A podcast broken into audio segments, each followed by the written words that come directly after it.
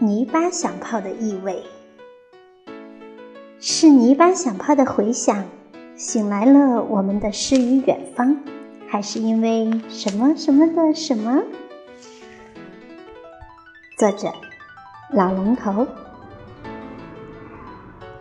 别梦依稀，东升西去，西去的以往和东升的现在，几乎只有时光的脚步没有改变，其他的一切都变了，变成了这样，或是那样，或是别样。只是在关键时刻，还是得凭借社会主义的八方支援来扫平和抚慰武汉的一方危难。荡涤如此不止一次来自野生动物身上的人祸国殃。一人说，开启时空对话，追忆岁月里的童年，重温儿时的远方。知道吗？那时的尔等，虽然有人还光着脚丫，甚至连小裤衩上也认着补丁，但无碍童心的与之快乐。即使为一个简单的泥巴坨坨，也能令其玩性忘我。比如说，哦，等等，我知道了。知道你要说的，或是那种借泥巴操练而起的孩童游戏吧？是的，我们就地取材，不用花大人们的一分钱，但玩在其中的兴致与快乐，至今回味起来依然意味满满。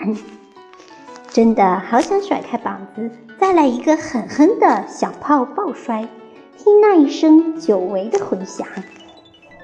当然，这种意味和感触对于没有经历过的人们来说，那是用云计算也难以设想和重现的酣畅场景，其浓郁的幸福意味溢于言表，难以置信。生命的快乐还能如此简单吗？所谓摔泥巴响炮，即是游戏也是竞技。小玩伴们三五成群，人手一个泥巴响炮，其模样看上去貌似被泥巴神器武装起来的游击战士。在放学回家的路上，在村头巷尾的空地，都可以是双双对决的战场，看谁的泥巴响炮被摔在地上的那一刻，炸口大，啪声响。炸口大的为胜出者，炸口小的一方要用自己手中心爱的泥巴为人家做出相应的补偿。裂口越大，获赔的泥巴就越多。如此殊荣所激励出的游戏，魅力非常，魔力也非常，致使一群又一班小屁孩们玩性滔天，乃至玩落了太阳，又照了月光，忘了作业，忘了宵夜。直至家长们闻声寻来，开口一顿臭骂，挥手一记巴掌，那一刻的玩家们才如梦初醒，纷纷慌不择路，逃之仓皇。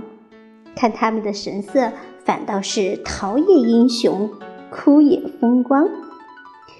如此诗与远方，不仅孩童们如此，当然还有很多很多国家和社会层面非物质的幸福与快乐，激情和力量。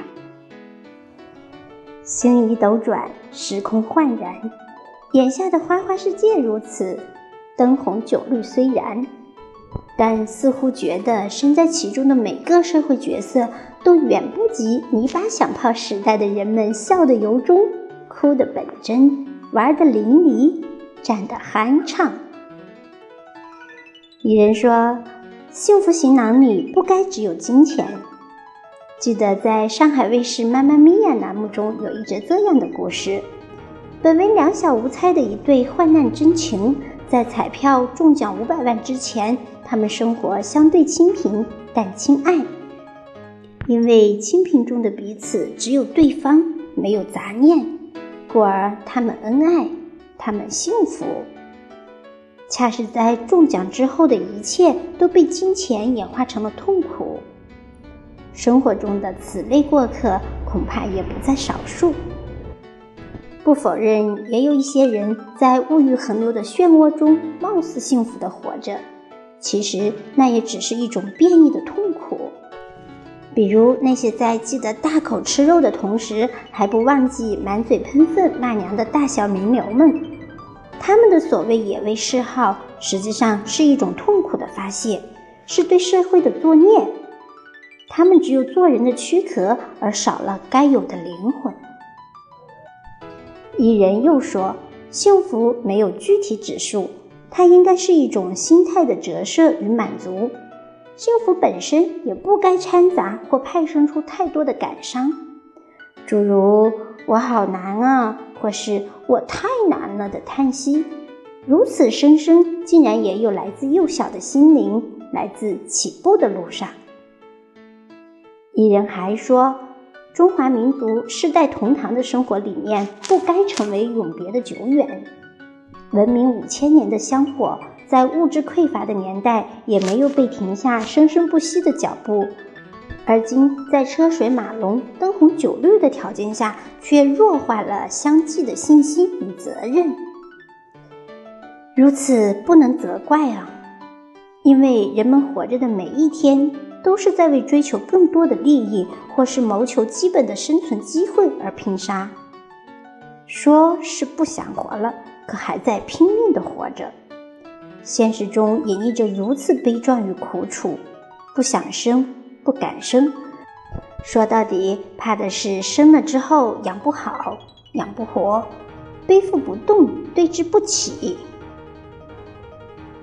问世人，你喜欢世代同堂的合欢生活，还是认可他乡故乡两朝不济的活着呢？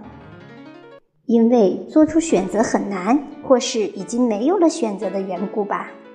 最终没有人点头，也没有人摇头。我懂得世人此刻的沉默与无奈，因为你我也在其中。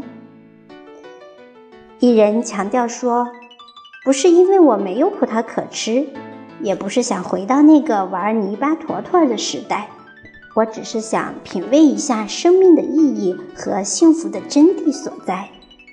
其然，所以然。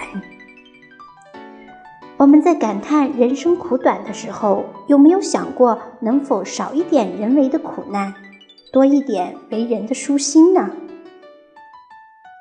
最后，伊人无不坚定地说，病痛中的无害一定会痊愈。这里是社会主义中国，这是我们的欣慰、骄傲和寄托。武汉挺住，相信你一定能渡过难关，加油！